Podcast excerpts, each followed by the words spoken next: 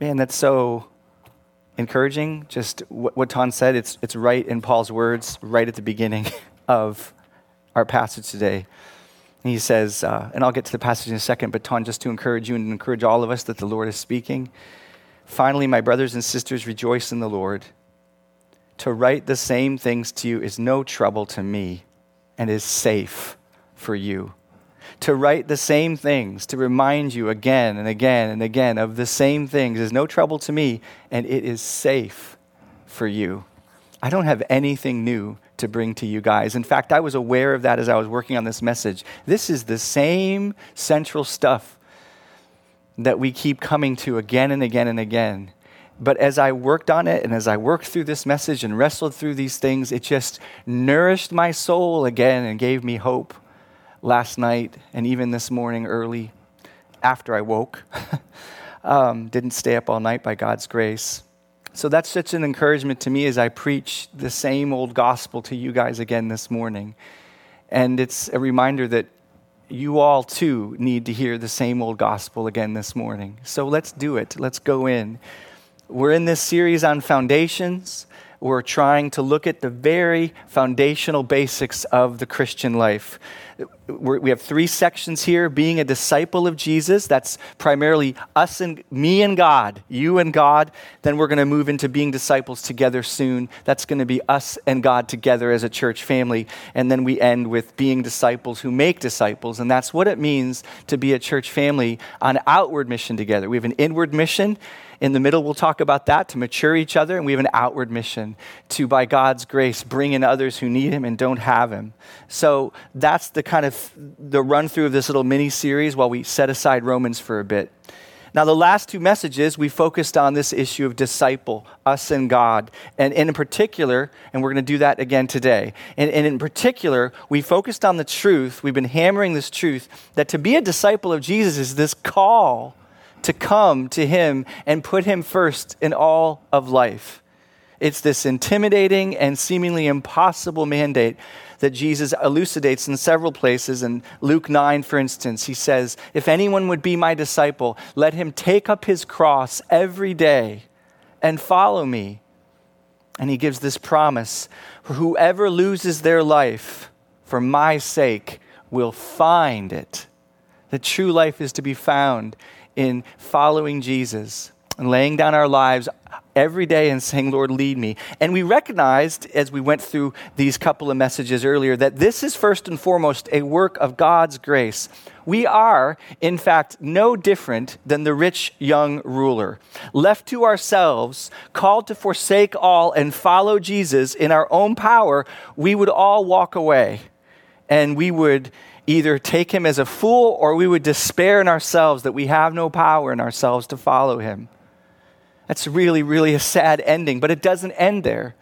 Because as Jesus says about the rich young ruler, with man and women, this is impossible. But with God, all things are possible. And so when Jesus shows us that loving Him above all things is, is right, and loving our neighbor as ourselves is right, and we see how we fall short and how impossible it is for us to do that, by His grace, we come to Him and say, Lord, have mercy on me, a sinner. I, I am not living how I should, and I can't live how I should. Would you please forgive me and save me? And the miracle is that He says, Yes, I will. I will fully forgive you of all of your sins, and I will put my spirit in you so that you can follow me. And this is conversion. This is the new life. This is the miracle of the Christian life. His Holy Spirit forgives, of, uh, forgives us of our sins, and brings us into the experience of becoming disciples, so that by His power, not perfectly, but truly, we can begin to pick up our cross every day and put Him first and follow Him day by day, moment by moment. But as we said last week, particularly, He doesn't do this by bypassing us as real people who have to decide to follow Him. He works with our actual wills, our actual decisions, our actual commitment that happens in us. Remember, I said He doesn't zap us and make us these feelingless robots. No, He tenderly comes to us and woos us and baits us and draws us with His promises. so that we can actually trust Him. And that's why last week we spent the whole morning. If you didn't hear that message, unfortunately, we didn't get it recorded, but I can give you the notes if you're interested. But last week's focus was on this beautiful promise in Matthew 11 that is perhaps, especially right now, my life preserver. uh, Matthew 11, 28 through 30. Come to me, all you who are weary and heavy burdened, and I will give you rest. Take my yoke upon you and learn from me, for I am gentle and humble in heart, and you will find rest for your souls. For my yoke is easy and my burden is light. So here's this beautiful tension and mystery that as we do seek to give ourselves fully to Jesus every day and to say, Lord, I, by your grace, I, I do put you first. By your grace, help me follow you in all things, love you above all things. Please, we find that He is a gentleman. We find that He is kind. And we find that step by step, moment by moment, He meets us with mercy and grace to keep going. We are real people with real lives, real desires, real fears. And it is a formidable task to put your hands into another's hand each day and say, Okay, lead me. But as the Spirit enables us to believe that Jesus is kind and gentle and humble, that He's so different than us, we will find rest for our souls we can risk the chance to step out and put our hands in Jesus because he's kind. And to the degree that we see this about him, we're to that degree freed up to follow him and find his rest. So the Holy Spirit really has to give us that picture of who Jesus is so that we can do that. But when we do that each day, instead of slavery and tyranny to a harsh taskmaster, we find covering we find gentleness overseeing us. We find kindness leading us. And now, where I wanted to head next in this focus on us and God discipleship is to spend some time considering more practically things that we can do to help us walk out practically this discipleship each day, this walking with Jesus. There are some real basic, practical, meat and potato things that people have been doing for 2,000 years that it, it behooves us to spend some time thinking about. And these are historically what are called spiritual disciplines. These are things that we do to place ourselves in a position to experience God's grace. Practices like Bible reading, prayer, corporate worship, evangelism, fasting, giving to the poor and to the church, discipling one another, fellowship like community groups, DRs, etc., whatever you want to call the methodologies, these are things that we actually do to put ourselves in a place to experience God's grace. One of the best pictures I've ever encountered, and, and I think I thought of this and then I read about it, whatever, it doesn't matter, but it's a beautiful picture uh, when it comes to understanding spiritual disciplines. And it's the idea that we, in spiritual disciplines and spiritual practices like prayer, Bible reading, fasting, evangelism, fellowship, we're lifting up the sail of our boat so the wind of the Holy Spirit can blow and move us along toward our journey. We don't move our boat. We don't get ourselves across the ocean. But we also don't do nothing. We also don't just sit there passive and inactive. No, we do things to lift up the sail of our souls, like prayer, like study, like fellowship with each other, like giving, so that God's grace and its different manifest forms can blow and move our little boat across the sea of discipleship. But before we talk about a few of these basic discipleship habits, like prayer and Bible reading again, I want to try and felt the Lord's uh, f- impression to help us to frame religious habits in the proper way by considering why we should do them and why we should not do them by thinking about why we should do these things and why we should not do these things. as I know from my own experience, and I'm sure you guys can probably relate, it's very possible to do all kinds of religious things and be very, very far from God. It's very possible to do all kinds of religious things, religious habits, and be full of despair and hopelessness. And sometimes, this is a little off board, sometimes there's no way to deal with that except wait and trust that God is doing something in that in that very frozen time. So we have to have a hope for why we're doing these things. What are we trying to get to? It's also possible to do these religious things and be full of self righteousness about it and just subtly, increasingly comparing ourselves to our past and thinking about how much better we are, comparing ourselves to other people and why don't they do these things, and just to have kind of a judgmental attitude start to really eat you up it's very possible to do these things over and over again and to feel great at first and then to start to feel like you're on a treadmill. And that these things have now become your security. And if you didn't have your quiet time, oh, you're disqualified for the rest of your day from fellowship with God or enjoying Him. And, and, and we get ourselves weary and burned out in our disciplines. So there's a lot of things that can kind of get junked up in the in the gears of spiritual disciplines. And I really felt from the Lord that he wanted us to stop and say before we talk about some of these things, let's think about the best mindset we can try to have about things like prayer and scripture reading and what have you.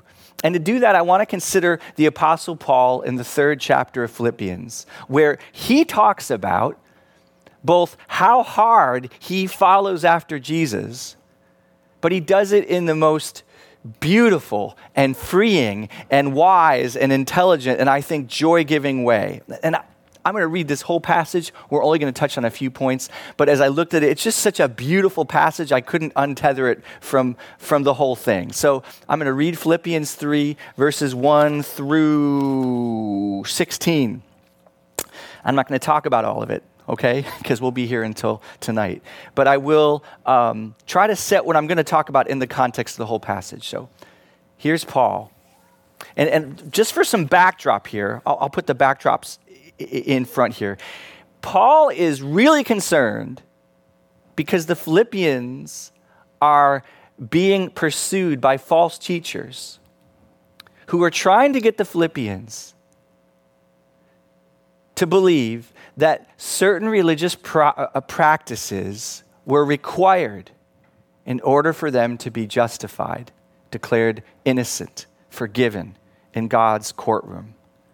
In other words, in other words, they needed to do these things in order to earn God's favor, in order to be justified by Jesus and accepted in his sight, they needed to practice certain religious rites. Essentially, the blood of Christ was not enough, they were saying. You also need to be, and in this case, circumcised, which is a religious practice done to the body, and you all probably know what that is. And if you don't, ask your parents. and if, you, if you're older, like me, you're 50, and you don't have a living parent to call when you get home because they've gone to the Lord and you're 45 or 50 years old, I don't know what to tell you.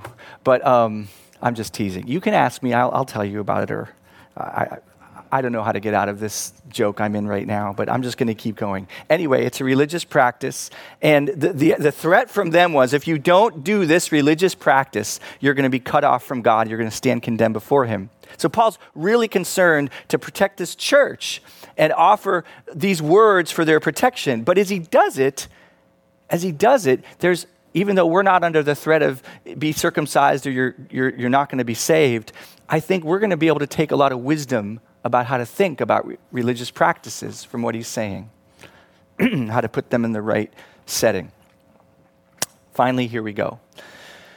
Finally, my brothers and sisters, rejoice in the Lord. To write the same things to you is no trouble to me, and it is safe for you. Look out for the dogs Look out for the evildoers. Look out for those who mutilate the flesh. For we are the circumcision who worship by the Spirit of God and glory in Christ Jesus and put no confidence in the flesh, that is, in our human efforts and our human resources.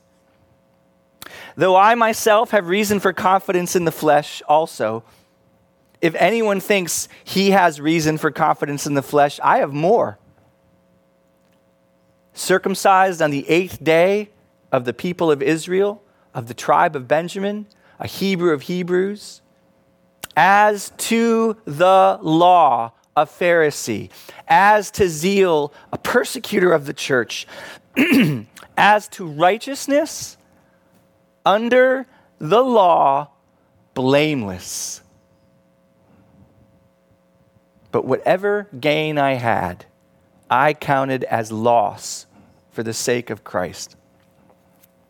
What is more, I consider everything a loss because of the surpassing worth of knowing Christ Jesus, my Lord, for whose sake I have lost all things. I consider them garbage that I may gain Christ and be found in him not having a righteousness of my own that comes from the law, but that which is through faith in Christ. The righteousness that comes from God on the basis of faith. I want to know Christ. Yes, to know the, the power of his resurrection and participation in his sufferings, becoming like him in his death, and so somehow attaining to the resurrection from the dead. Not that I have already obtained all this or am already perfect, but I press on to make it my own because Jesus has made me his own. Brothers, I do not consider that I have made it my own, but one thing I do, forgetting what lies behind and straining forward to what lies ahead, I press on toward the goal for the prize of the upward call of God in Christ Jesus. Let those of us who are mature think this way. And if anything, and if in anything you think otherwise, God will reveal that also to you. Only let us hold true to what we have attained. Ugh, so beautiful, this passage. What a privilege it is to see the heart of a, of a man blazing for Jesus and to read his words and be strengthened through the Holy Spirit about them. As I told you, Paul is trying to protect this church, but he brings us wisdom for how to think about our own religious practices. I'm going to make three statements and try to show these statements from the text. Okay, that's what I'm going to do for the rest of the morning. I got three statements and try to use the text to hopefully help you see them. The first statement is this Our goal in our spiritual disciplines should be to know Christ, not impress him. Our goal in our spiritual disciplines should be to know Christ, not impress him. In prayer, in reading, in fasting, in fellowship with one another, in showing up to church, in giving to the poor and giving to the church and evangelism, whatever it is, our goal is to know Jesus, primarily centrally. Of course, we want to love people, that's implicit.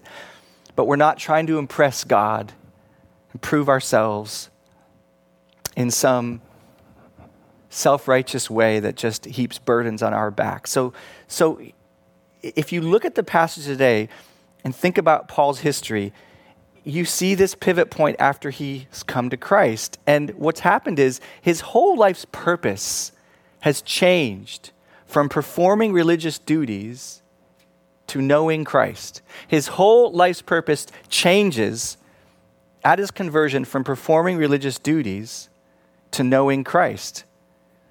Paul starts off in our passage telling us about this grand list of ways that he was religiously impressive whatever it was that made a Jewish man look good in the eyes of other Jewish men and women.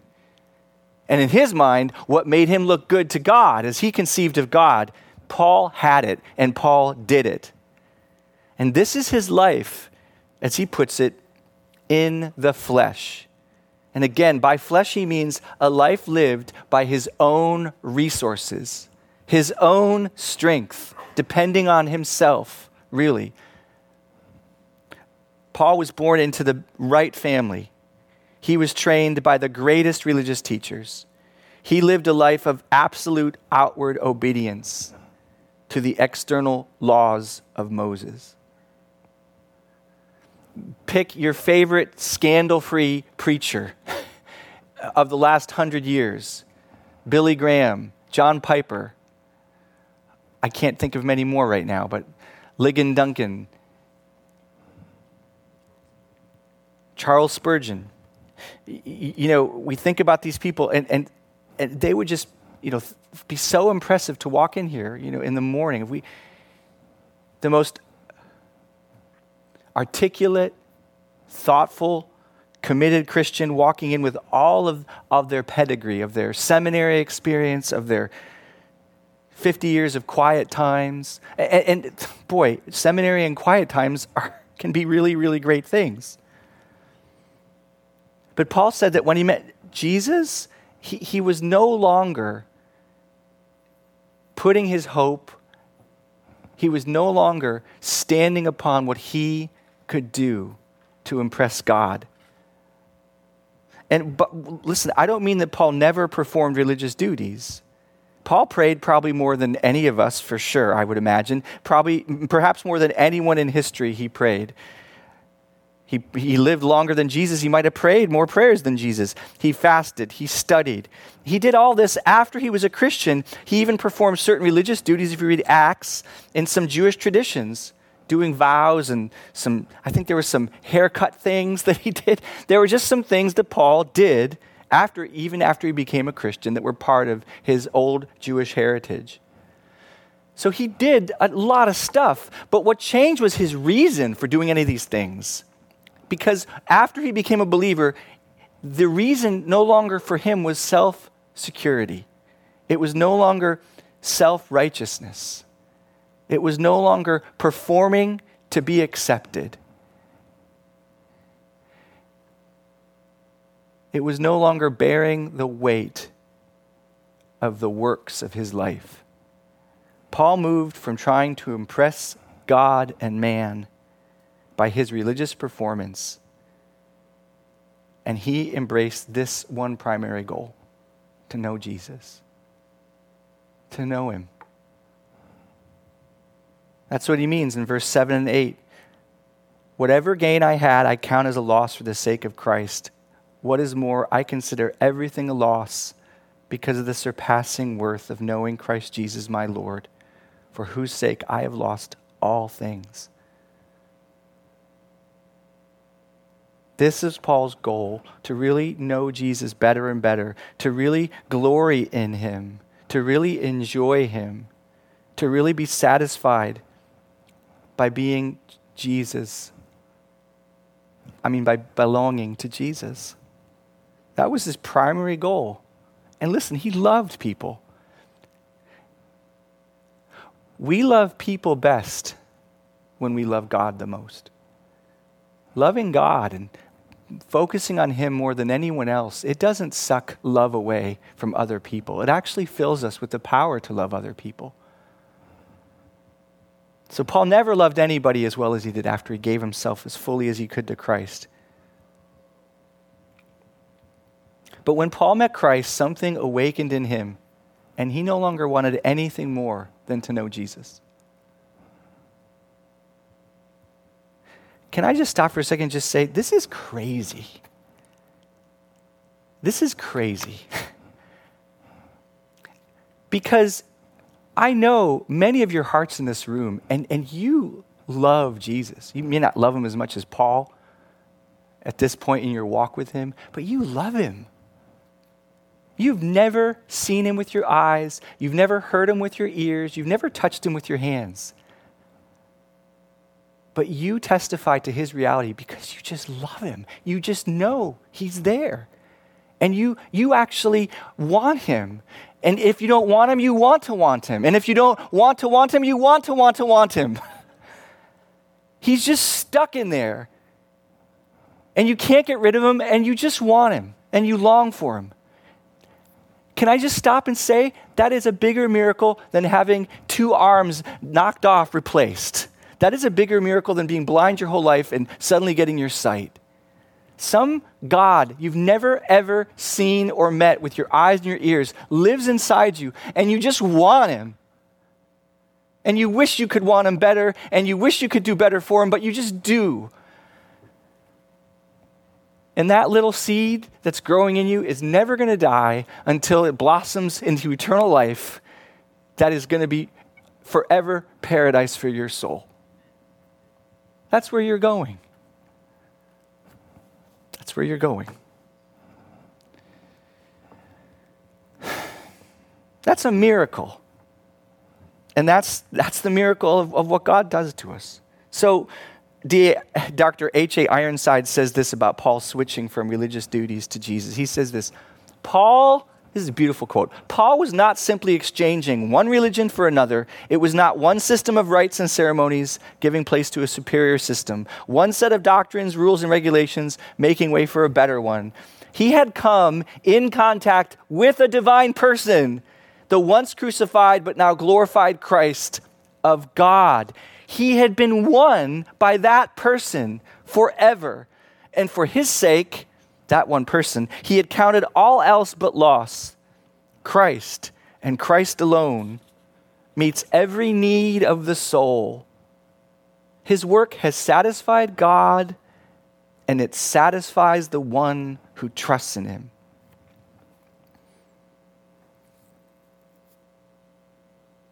And so, as we consider prayer and Bible study and fasting, etc., we want to pursue these things and do these things for the right reason to know Jesus and to know God. This is the great goal of your lives and my life.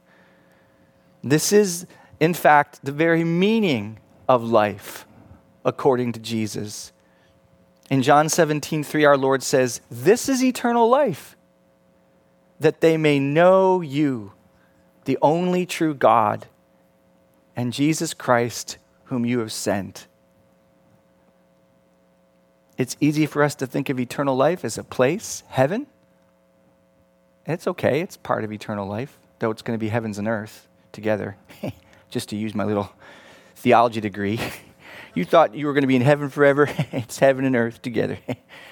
All right, but, but but we also think of, of eternal life as a time period, right? Like a really long time, forever and ever, no more death. And Jesus is like, well, yeah, it, it, it consumes those things. But at the core, what eternal life is really relationship with me.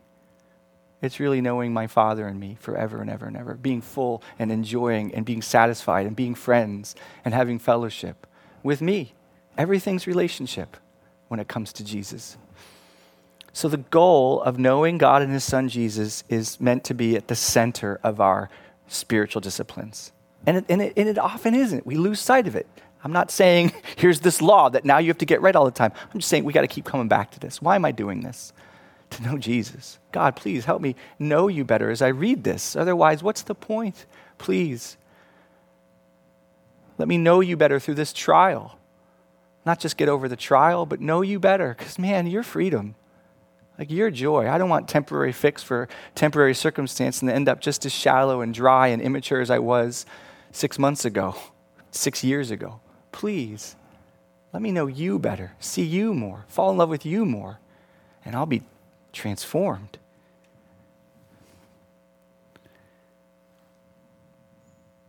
So, if we want to protect this is our goal in life, though, if we want to keep knowing Jesus, not performing religious duties, not finding our security in our religious practices, if we want to do this, we, we want to keep two truths, I think, very close to us perpetually that Paul lays out in this passage. So, our first thing, our first statement is we want to do these things to know Christ. But there's two corollary, corollary truths that Paul brings in here that I want to jump into too.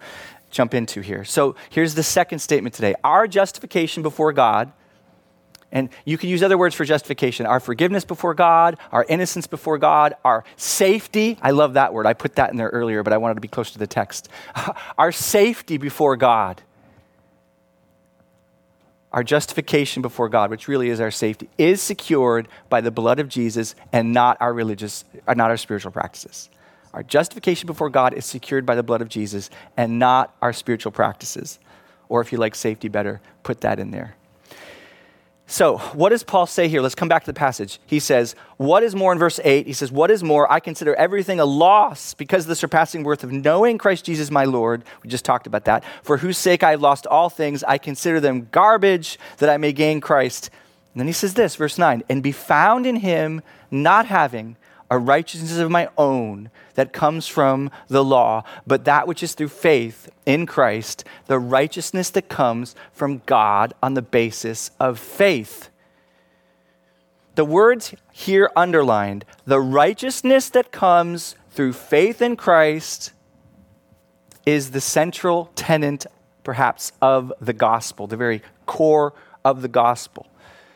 The good news about Jesus tells me about this thing called righteousness that we must have before God and that we don't have in ourselves before God. The gospel presupposes that God is holy and perfectly pure in all he does. And listen, this is what Paul said he wanted to remind us of. So even though most of you probably know this down pat, just try to eat it anyway. Try to eat this food this morning because it's going to be good for you to, to eat it again. The gospel tells me, referring to the word righteousness, that God is holy and perfectly pure in all he does. He is truly and perfectly righteousness, righteous. In fact, the only kind of righteousness there is is perfect righteousness. There is either righteousness or unrighteousness. Think about a glass of pure water. It's either pure water or it isn't. Doesn't mean doesn't matter if there's like a, a drop of some unsorted ingredient. I think a few weeks ago or months ago I used bird poop. I don't know. It doesn't matter if there's a drop or there's, you know, half a pound in there. so gross. I'm so sorry. But it doesn't matter. It's either pure or it's not. And righteousness is like that. God will never receive us on the basis of our righteousness. And, and by the way, this analogy breaks down because none of us just have a drop of tiny, incy bitsy sin in our hearts. Sorry to tell you, our hearts are, are really in ourselves, apart from God and the new person. Our hearts are really bad, the Bible tells us. And, and so God says, I, I can't accept you, unrighteous person. And so God says, I'm not satisfied with not being able to accept you. I want you reconciled to me. And so Christ comes, and the Christian faith tells us that Christ takes our unrighteousness upon himself on the cross. He takes our sins upon himself in, in, in a way that we, we could spend a lot more time talking about. We, we are in Romans. We're going to deal with this more deeply. But the point is, God judges Christ in our place for our sins. And then, because Christ has been judged for all of our sins, past, present, and future, we are declared righteous in his sight. Innocent, blameless, not guilty. He tears up the sin debt and throws it away. The whole thing. All the sins you still haven't committed, he's already forgiven. He's already died for on the cross. He tears up that list, that record against you and he declares you innocent, forgiven, clean record, paid in full on the basis of what his son has done. Jesus is the Lord our righteousness. He is my righteousness. He is your righteousness. I don't have my own in myself. I have it because of who Jesus is and what he does. We are counted completely forgiven in God's sight with this righteous standing on account of what Christ has done and not what we have done. And this righteous standing before God, it never changes. You have a better day, you still need his righteous standing. You have a terrible day, you still have a righteous standing before God because of Jesus. And how do we get it? Paul says we get it through faith. That's what he says right here in Philippians. He says, the righteousness that is by faith. We trust God to give it to us. Romans 6:22 says the wages of sin is death, but the free gift of God is eternal life in Christ Jesus. It's a free gift given to us by faith. No one can take credit for it, no one can boast that they've done anything to receive it. We completely and utterly depend on Jesus to do for us what we cannot do for ourselves. Faith is taking God at His word, it's depending on Him and not you.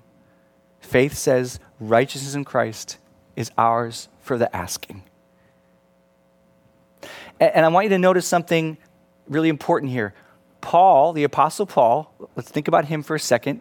He is probably the most sold out, mature, seasoned Christian you could ever conceive of apart from Jesus. I mean, we might be wrong, but if we had to pick one guy we would think is the most mature, sold out, committed, seasoned Christian, we would probably have really good reason to pick Paul. He's an apostle. He writes scripture. He's speaking personally in this passage of his own deep desire to continue to be sold out for Jesus. And what does he say is his foundation for knowing Christ? After all these years and all this suffering, what's his foundation for knowing Christ?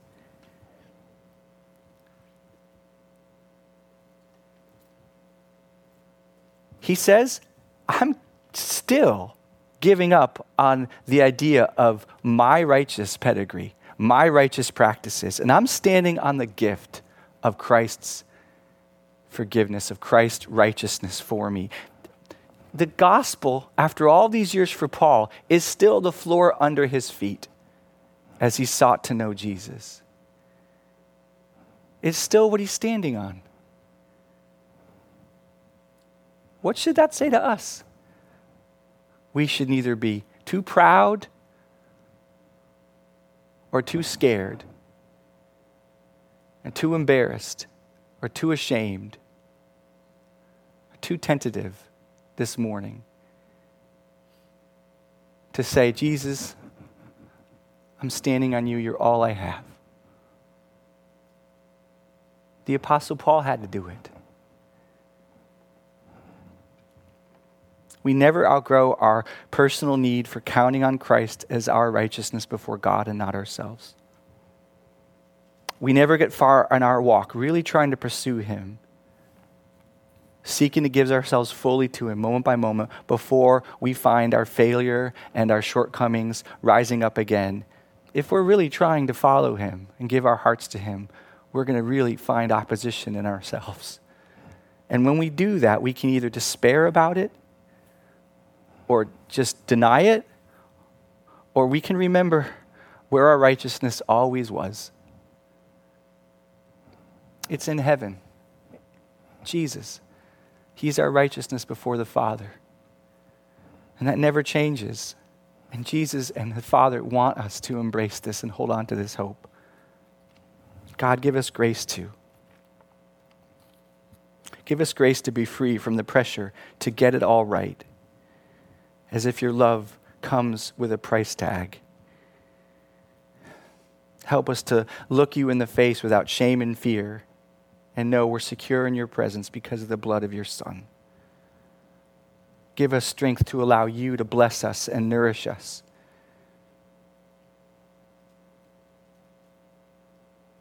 Without it feeding our pride or sense of how good we are or have to be for you. So,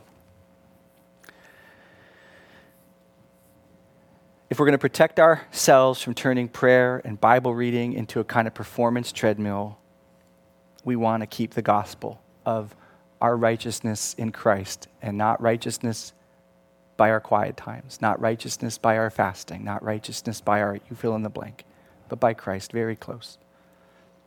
Last one. Number three, the Holy Spirit is our power source for the Christian life and not our spiritual disciplines. The Holy Spirit is our power source for the Christian life and not our spiritual disciplines. Last one. Paul says in verse 10 through 11, look at that with me. I want to know Christ. Yes, to know the power of his resurrection and participate in his sufferings, becoming like him in his death, and so somehow attaining to the resurrection of the dead. And you might wonder, why am I saying this passage refers to the power of the Holy Spirit? He says the power of his resurrection. Paul says, I want to know Christ, yes, to know the power of his resurrection and participate in his sufferings. And, and it is that phrase that's leading me to this conclusion that the Holy Spirit is our power source for the Christian life. It's this phrase, the power of his resurrection. So, we've spoken several times in the last few weeks about this mystery of our union with Christ in his death and resurrection. I know with summer ending and fall beginning, there's been a lot of shuffling in and out. But, but for those of you who might caught some of it, let me try to remind you that the, the Word of God tells us that our life is united with Christ when we're saved by Him. I can't explain it perfectly, it's a metaphysical, beautiful mystery, but we're one with Him. The Bible says that whoever is united to Christ Jesus is one with Him. And, and, and this has real implications for parsing out how to think about ourselves. Romans 6 tells us that because we are united with Christ in his death on the cross, our old sinful life was cut off from who we are now. We still sin, but that's not the core of who we are. We're not who we used to be. It no longer has power to tell us, this is who you are. You're this old sinful life that hates God. No, you're a new creature in Christ. Because when Christ rose from the grave, you were also united with him and born again in his resurrection. His resurrection was the point in metaphysical reality when you became a new person. Ephesians 2 tells us that, that God raised us up with Jesus and seated us with him in the heavenly places. And again, I, we, we delved deeper into these messages when we talked about baptism. But the point is, you are new. You are not who you used to be. And you're not done, but you're going to be finished someday, but you're not who you used to be. If you're a follower of Jesus and you're trusting in Him for the forgiveness of your sins, you are a new creation.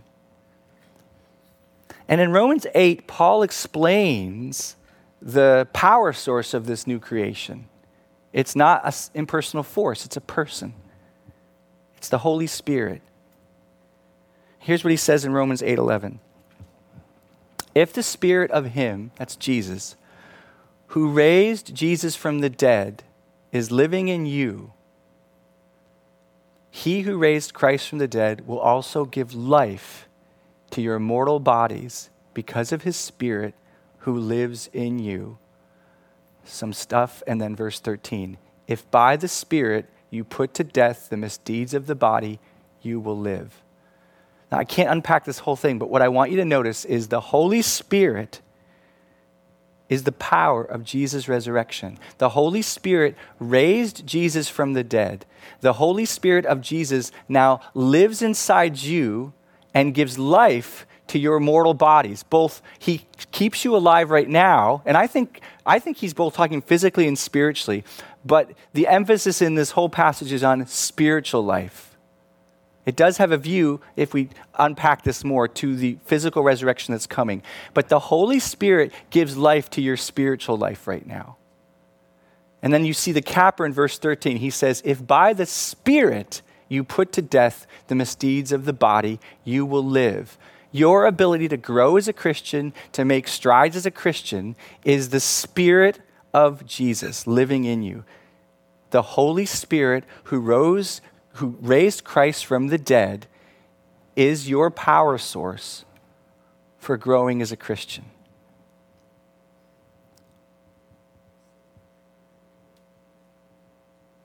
It's, it's a weird thing to say that I was a Christian for many years before I really understood that the Holy Spirit is my power to live for Jesus and not myself, not what I did or could do. I still have to go through that again and again and get rebroken and rebroken and rebroken. I have no power in myself. It's Him. I have to run to Him again and again and again throughout the day. Some days that are really bad, many, many, many, many, many, many times. and ask Him for help and by faith receive His help. It's not your quiet times. It's not your fasting. Those things positioned you to receive from Him, but it's Him. You can fast all you want. If He doesn't show up, it's not happening. You can have the best, you know, you, you can read four hours in, of your Bible and cry out to God for four hours. If He doesn't show up, it's not happening. By God's grace, He does show up when we pray and fast and read, usually.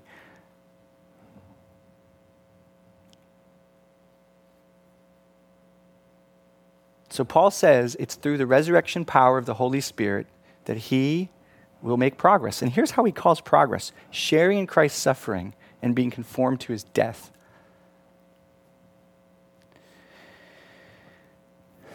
Christ calls us to a death. It's where we started this morning, right? Pick up your cross every day and follow me. It's a death to self will. Just like Jesus prayed in the garden, not my will, but yours be done. Just like we prayed this morning, Father, let your will be done. So we're called to live that out, to pray that, to live that, a daily death to selfishness.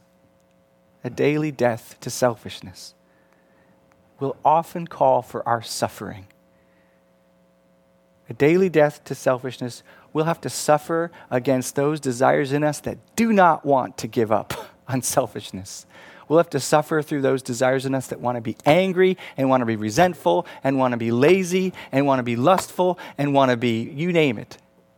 And to fight those off, to hold off, and to keep coming to Christ, that's suffering. That causes pain to do that, doesn't it? And then there's just suffering that just comes from living in a broken world with broken people, the only kind of people there are in this world, breaking on you and you breaking on them. And then there's car accidents and tropical storms and cancer and and that puts all kinds of pressures on us to live out of our flesh to despair of god to give up on him and, and find these comfortable escapes addictions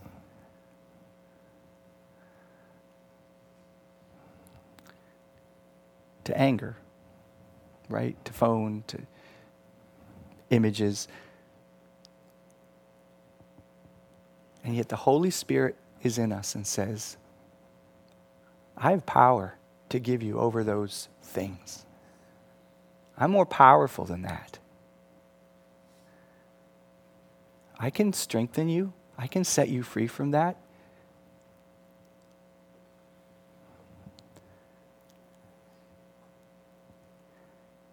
Because I raised people from the dead. I raised Jesus from the dead over sin and death, which sought to conquer him. I can help you. So, Paul says the key to living for Christ is not in his spiritual practices, though he did practice them. The key to living and growing in Christ is the power of Christ living inside him, the resurrection power of the Holy Spirit. That Spirit, the third member of the Godhead, indwelling in all of us, is how we're going to make it. It's how we're going to last, how we're going to endure, how we're going to produce fruit and be patient and love our neighbor and share the gospel with the lost when we're embarrassed or scared. But listen, even with the tiniest mustard seed of hope, when we put our hope in Him and not in ourselves, not in our spiritual disciplines, these things like prayer and Bible study, when we're putting our hope in Him, when we're crying out to Him, when we're trying to depend on Him, these things, prayer and Bible study and reading and fasting, they become, they become sanctified by that dependence on Him. They become more beautiful to Him.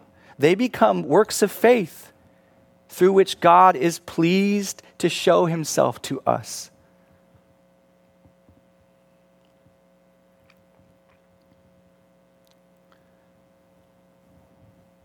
God isn't against you reading your Bible and praying. He's, somebody put it this way God is not against effort, He's against earning. God is not against our efforts, He's against our earning before Him, our putting Him in our debt with our spiritual practices. So, as we move into next week's message, getting more concrete and practical, I, I want us to try to keep knowing Christ as the goal and putting our faith in the blood and the spirit and not in our practices as, as paramount. But I just want to end with this as we close this morning. just to ask you, in light of what we've read today, think about some of these things. What is it you want out of life most of all right now? Can you ask God to help you have it be to want Him most of all? Can you ask God to help you believe that He is big enough to satisfy your big heart of desire? Your heart that longs and wants and hopes for many good things many of which are fine, and hopefully God will bless you with. But can you ask Him to make Him again your greatest desire, your greatest hope? That's what you're made for. Nothing else will satisfy you.